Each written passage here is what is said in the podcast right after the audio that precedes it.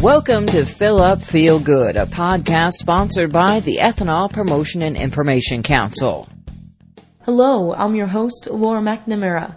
The executive director of EPIC is moving on to a new opportunity after leading the organization from its inception and overseeing it for more than three years. Just in the last few weeks, Tom Slunecka announced he will be stepping down from his role as executive director and will be moving into the cellulosic ethanol industry with the KL Process Design Group.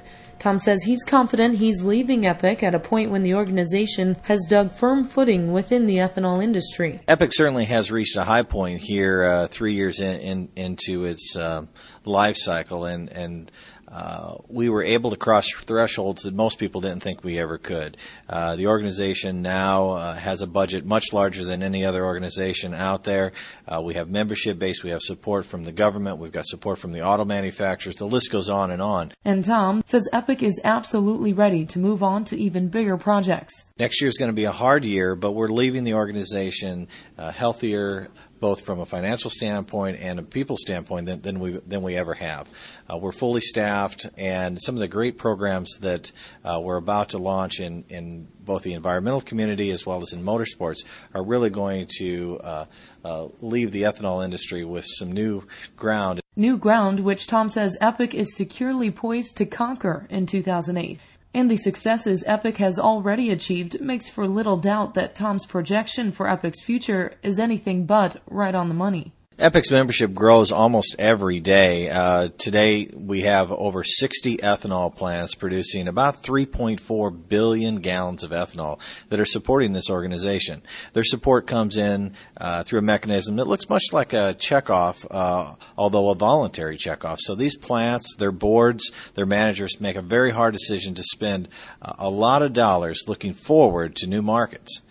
In addition to the ethanol plants that are our members, we have uh, over 100 other members, about half of which are the associations that represent the corn industry and the ethanol industry. Uh, the other 50 to 60 uh, members are uh, industry supporters. Everybody from Genencor to Novozymes to uh, the, really the list goes on and on. All of the good people that are bringing products and services to these ethanol plants wanted to show their level of support, and they've come on and contributed in a big way, not only just with resources, but with their investment of their websites and their people, just all the way around, making uh, ethanol positioning a lot better. All of that, Tom says, began from an idea that a few well positioned ethanol industry leaders decided to put into action. Three years ago, the concept of a promotional group within ethanol was only a concept.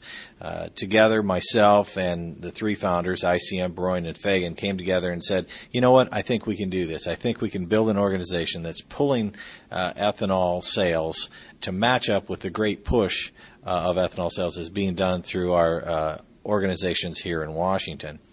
And three years later, we can look back with uh, really a, lot of pride and say we were able to accomplish just that goal. Well, that concept has without a doubt hit the ground racing, with ethanol the official fuel of the Indy Racing League and an E85 blend of ethanol approved for use in the American Le Mans Series.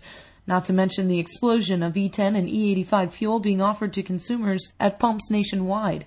As Tom transitions into his role at KL, he says he'll be using what he learned at Epic to launch this specialized method of producing ethanol. The cellulose industry has a long ways to go in order to uh, find itself within the consumer's uh, hearts and minds as, as, a product that's going to help them. Uh, and one of the things that I've learned at Epic is that consumers do want new products.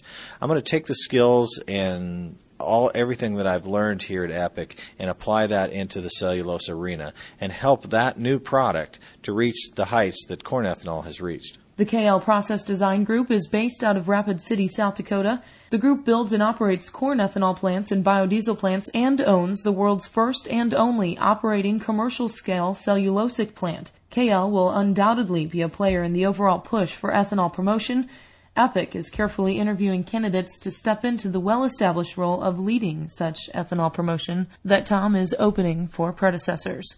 I'm Laura McNamara reporting. That's your Fill Up Feel Good podcast. More information about ethanol and Epic can be found online at drivingethanol.org.